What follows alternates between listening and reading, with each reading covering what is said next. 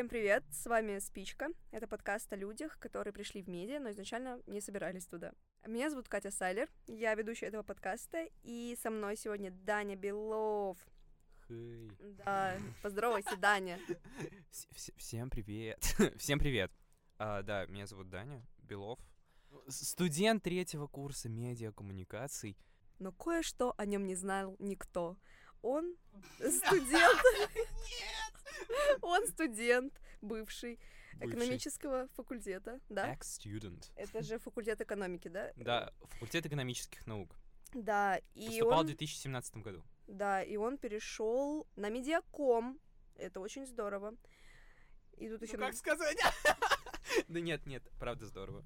А ты, получается, как перешел на первый курс или на второй? В общем, я закончил два курса на экономе, но насчет второго курса закончил. Это хорошее очень слово, но не очень подходящее под мою ситуацию.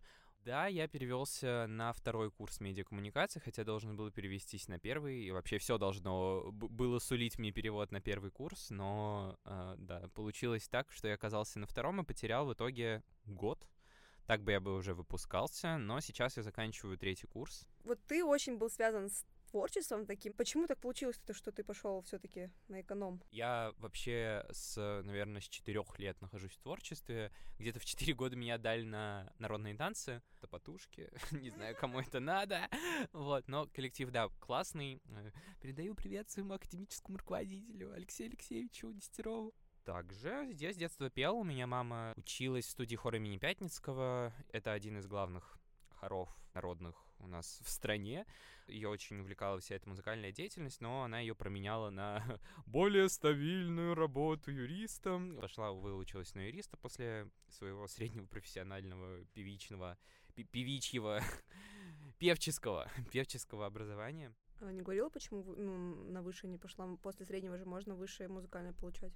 Ее очень-очень жестко отговаривали везде. Э, куда суешься? Зачем тебе это? Зачем тебе этот вокал? Что ты с ним будешь делать? Кому это нужно? А что если? Очень-очень много, да, было таких неприятных комментариев. Все на, на людей давит общество, не позволяйте обществу давить на себя. Слушайте не общество, а свое сердце, вот. Да. В общем, в 10 классе начался вот как раз вот этот вот поиск учебных заведений, куда идти, что делать. Мне, наверное, хотелось чего-то творческого. Но да, появились вот эти папины э, друзья-коллеги, которые мне начали говорить про то, что вот эконом это классно. Мне рассказали про вышку, про эконом, про МИЭФ, про перспективы, которые могут быть после а, обучения и во время обучения.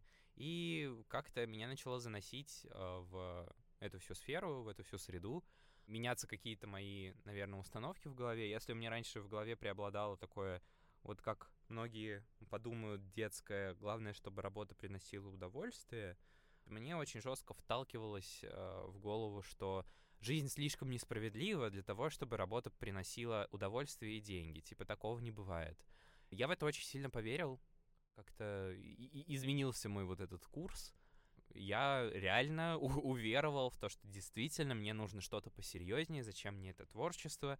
Зачем мне вот это все? Это для для лохов. Нет, это для ну не знаю. В общем, все несерьезно, детское, инфантильное такое.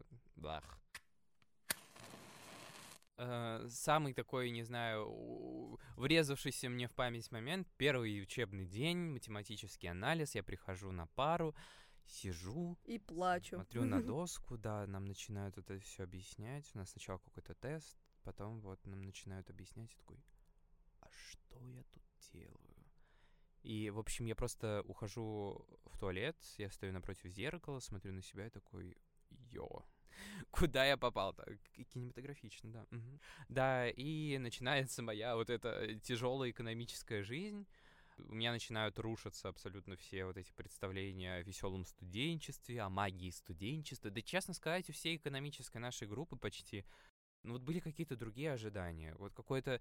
Просто когда все вокруг говорили тебе всю жизнь, студенческие годы бы были самыми лучшими в моей жизни, и ты просто ходишь, умираешь, очень сложно учиться было всем. Это реально будет моим самым лучшим воспоминанием за всю жизнь? Как-то так страшно становится. Подожди, ну ты, то есть ты не пытался найти, может, какую-то студенческую организацию? Вот Да, началось как раз вот я вот так. сразу же, как поступила, пошла в театр вышки и поступила. Это было очень классно, потому что там очень многих слили. И Очень классно. очень классно, что многих слили. Приходите в театр вышки. Нет, театр вышки супер. Да, я еще до поступления уже узнал о как раз Мияфовской студенческой организации, No Silence она называется, до сих пор, кстати, существует. И я сразу вот начал искать, когда у них там набор, пошел туда, и началась моя музыкальная история в вышке. Как раз мы что-то там делали, вот как-то, как- как-то оно пошло. Да, потом я поучаствовал, по-моему, это уже был конец первого курса или начало второго, я уже не помню, голос вышкинский.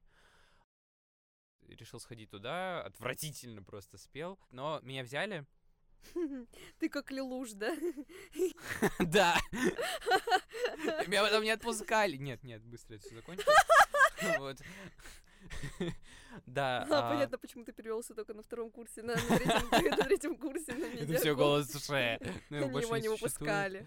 А потом ребята, которые создавали голос в Ше, а, пару девочек, э, они с психологии уже, по-моему, магу заканчивают, или уже закончили. Не заканчивают, по-моему. Из нескольких ребят, которые выступали, или это был только я? Да, это был только я, кстати. А одного мальчика-звукача как-то родилась уже наша студенческая организация, но она была не в стенах вышки, мы ее позиционировали как, ну, типа, молодежная студенческая, но не привязанная к студенчеству. Называлась она Flamp. От трех слов Lamp, Flat, Amplified. Мы делали квартирники, такие ламповые, ну, из этого со- состоялось наше название. Вот, и все больше меня затягивало в творчество, хотя я учился на экономии, каким-то образом это все совмещал, потом еще в моей жизни, в моей жизни появился японский язык, э, изучение. В общем, я, мне кажется, посвящал внеучебной деятельности все больше и больше времени, все начала вымещаться вот эта экономика, и она начала превращаться в один большой бесконечный раздражитель, который только у меня, не знаю, выкачивал все соки, поскольку к экзаменам-то готовиться надо, чтобы удержаться, чтобы на ЕУПу не вылететь. Еще более или менее как-то учиться надо. В общем, все это было очень-очень тяжко. Я с первого, ну не знаю, пер- первые полгода прошли мои учебы на экономии, я понял, что нет, никакой МЕФ мне не нужен, поскольку там будет то же самое, просто еще и на английском. Почему только после второго курса к тебе пришло вот это осознание перевода на медиаком? Осознание вообще пришло еще, не знаю, под конец первого курса. Просто меня не отпускали. У меня очень-очень тоталитарный в этом плане папа был. э, И мне было очень тяжело доказать, что я, я не могу больше. Это не для меня. Что ты понимаешь, что все эти перспективы, которые... А перспективы он дает, эконом Вышкинский, для меня абсолютно не будут действовать, поскольку я почти не учусь, я где-то там в конце рейтинга, я ничего не получаю, я просто на отвали еле-еле сдаю эти экзамены. Мне безумно обидно за преподов, причем очень классных, которые, ну, тут распинаются, а я ну, кидаю их в игнор. Мне было и от себя отвратительно, и от всего отвратительно. Я пытался доказать вот это все, меня не слышали.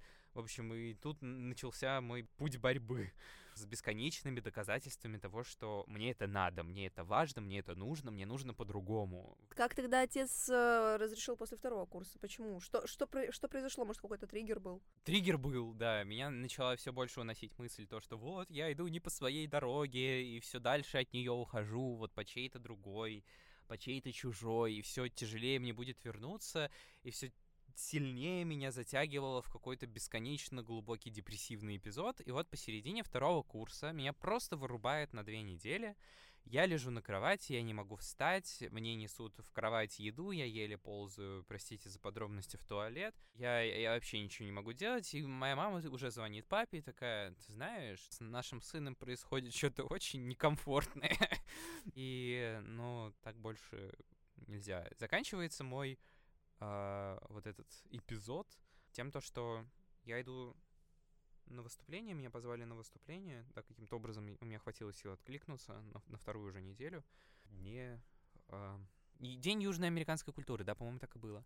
Вот я пошел спел, и меня так вывело вот эти все выступательные штуки из моего вот этого состояния, я выхожу на улицу, я просто звоню папе, и с какой-то бесконечной уверенностью, что нужно сказать и как это нужно сказать, просто выливаю ему какой-то... Мне было дико холодно, я помню, я как-то оделся очень легко, я вот стою, меня заносит, и я ему просто в трубку потоком э, без конца что-то говорю. Тут, я не знаю, как будто состоялся первый наш такой более или менее, что ли, близкий разговор.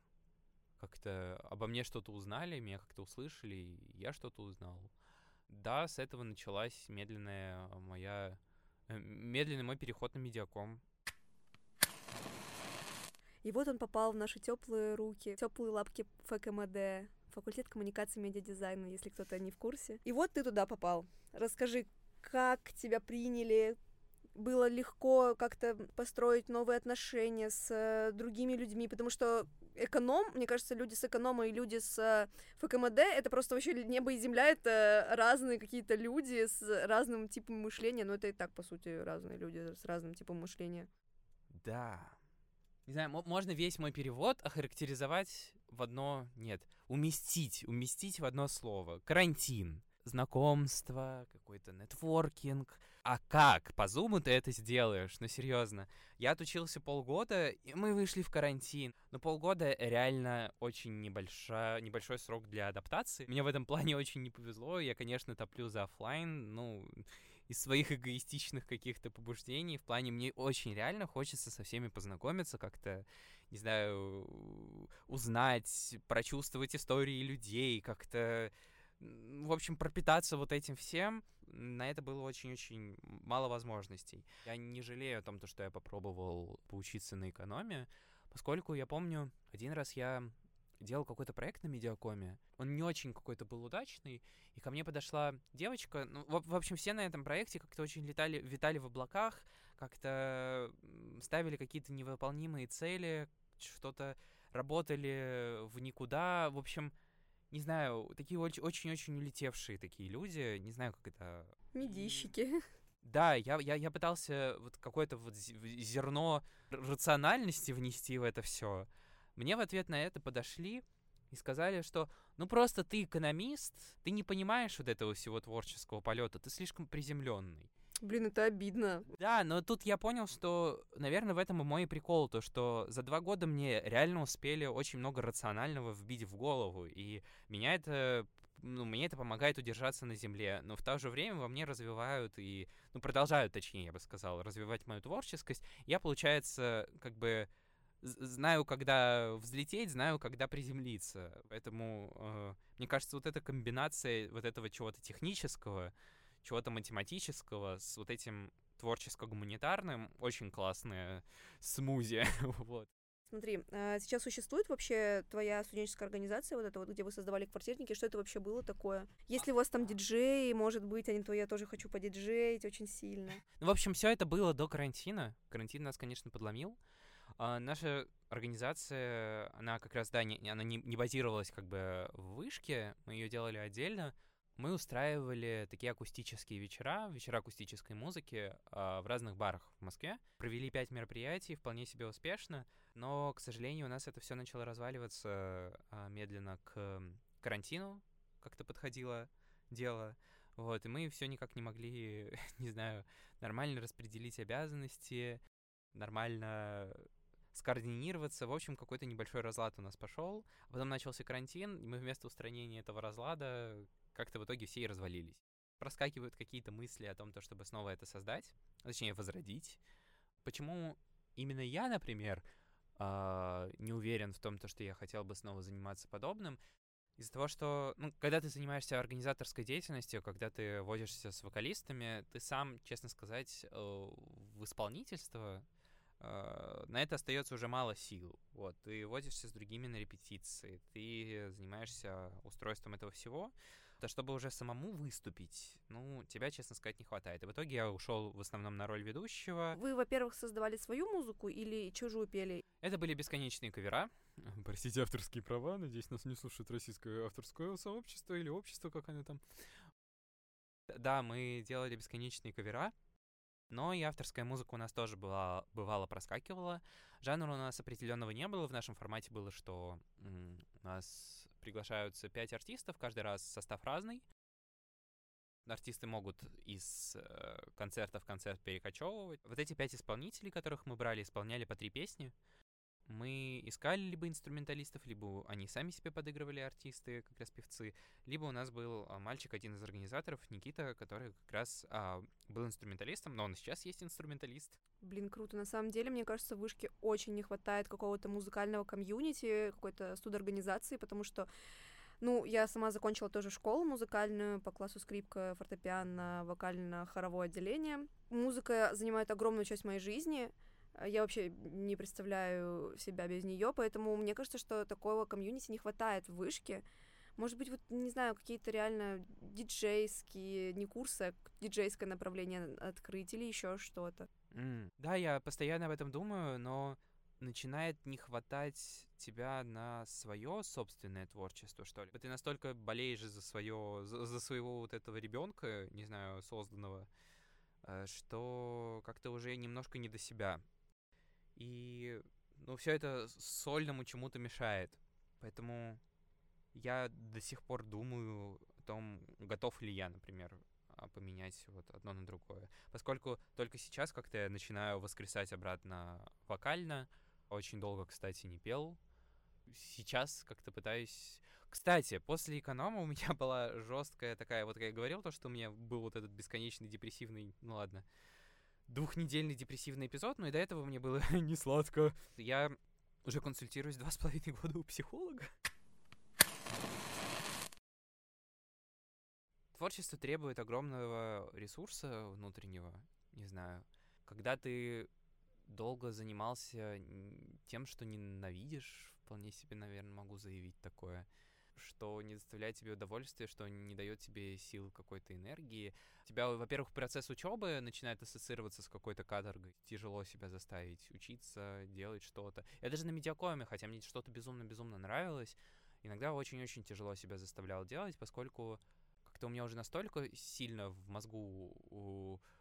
укоренилась мысль о том, то, что учеба это что-то страшное, вот, что, да, было тяжело с этим побороться.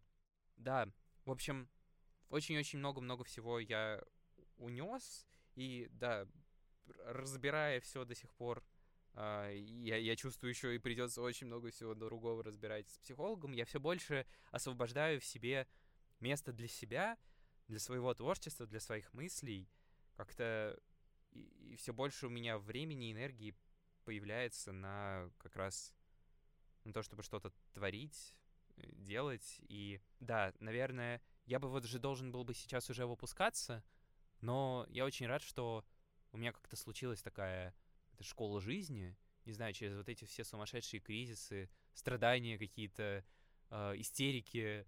Э, и мне потребовалось огромное количество времени для того, чтобы нащупать вот эту вот почву.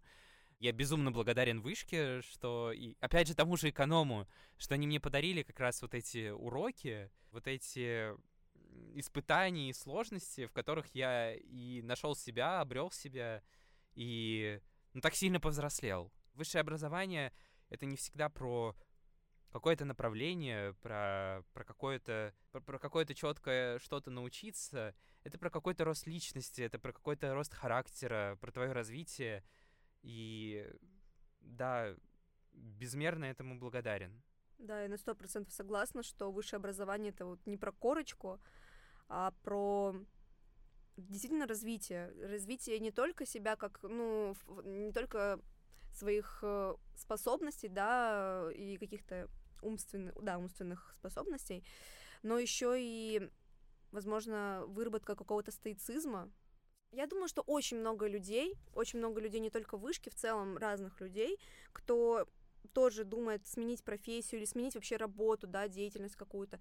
И так как у нас называется подкаст «Спичка», может быть, ты кого-то своей историей и вот сейчас своим советом подожжешь, да, и что-то скажешь мотивирующее. Вот скажи, пожалуйста, людям, что бы ты им посоветовал, вообще всем, возможно, людям, но и тем, кто Учиться хотел бы сменить себя, свой, это невероятно сложно. И со школы стараться думать не о перспективе какой-то, высокооплачиваемой профессии. Ты сможешь зарабатывать много денег только там, где тебе действительно будет нравиться. Мне кажется, это очень важно, чтобы работа нравилась.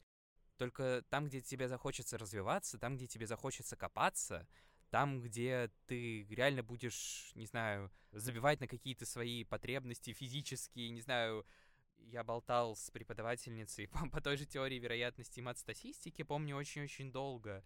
Э, мне сказали, что умирать за то, что ты любишь, и за то, что нравится, это совершенно не то, чтобы умирать за то, что ты ненавидишь. На самом деле, мне кажется, что ты вот сказал так э, вскользь, потому что даже с родителями, родителей можно всегда убедить в том, что любая профессия, если она будет в кайф, она будет высокооплачиваемая. Поэтому нужно разговаривать обязательно и стараться убеждать.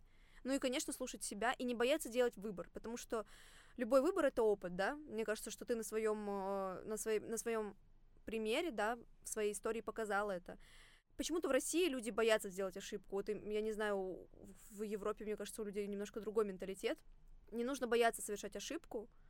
Важно понимать, что ошибка это опыт. Да, делать ошибки это классно я не знаю, можно же, наверное, теоретически назвать мой поход на эконом ошибкой, но это же совсем не ошибка. Я говорю, мне столько это всего дало. Все эти ошибки реально складывают нас, делают нас, растят нас. В общем, да, всем советую бесконечно везде лезть, пробовать, пытаться, и вам обязательно, не знаю, вселенная поможет в этом всем продвинуться. У меня очень много в жизни э, пр произошло, благодаря каким-то случайностям. Я просто оказался в каких-то э, нужных местах в нужное время. Вот, если бы я сидел дома на диване, боялся, страшился совершить какую-то ошибку и не вышел бы туда и не попробовал бы это, я бы не оказался там, где я сейчас есть. Не знаю, мне кажется, ошибок не бывает. Вот. Э, бывает просто разный опыт и разные отношения к нему. С вами была Катя Салер и Даня Белов. Да, было очень-очень приятно побеседовать. Очень интересно все это перелопатить снова в своей памяти. Я думаю, что и э, меня подкаст «Спичка» смог зажечь на что-то новое и подарить какую-то новую мотивацию что-то делать. Спасибо. Ура, спасибо большое. У нас есть еще прекраснейшие опции творческих курсачей проектных. И мы как раз сейчас, как творческий курсач, с одной моей подругой Василисой Авдониной, моей одногруппницей, делаем а, музыкально-кулинарное шоу. Просто я да и Вася тоже оба горим и музыкой, и кулинарией, и мы решили попробовать совместить эти две вещи, и родили, сделали новый а, музыкально-кулинарный формат «Приготовь мне песню», поэтому если будет интересно еще послушать мой голос или увидеть меня вживую, то обязательно присоединяйтесь, слушайте, смотрите наше прекрасное новое шоу. Скоро будет первый выпуск. Вот. Всем спасибо.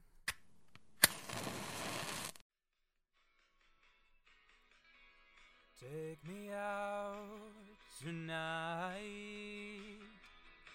Where's the music, harvest people, and a young and alive? Driving in your car, I'll never, never want to go home because it's not my home, it's their home, and I'll welcome them all.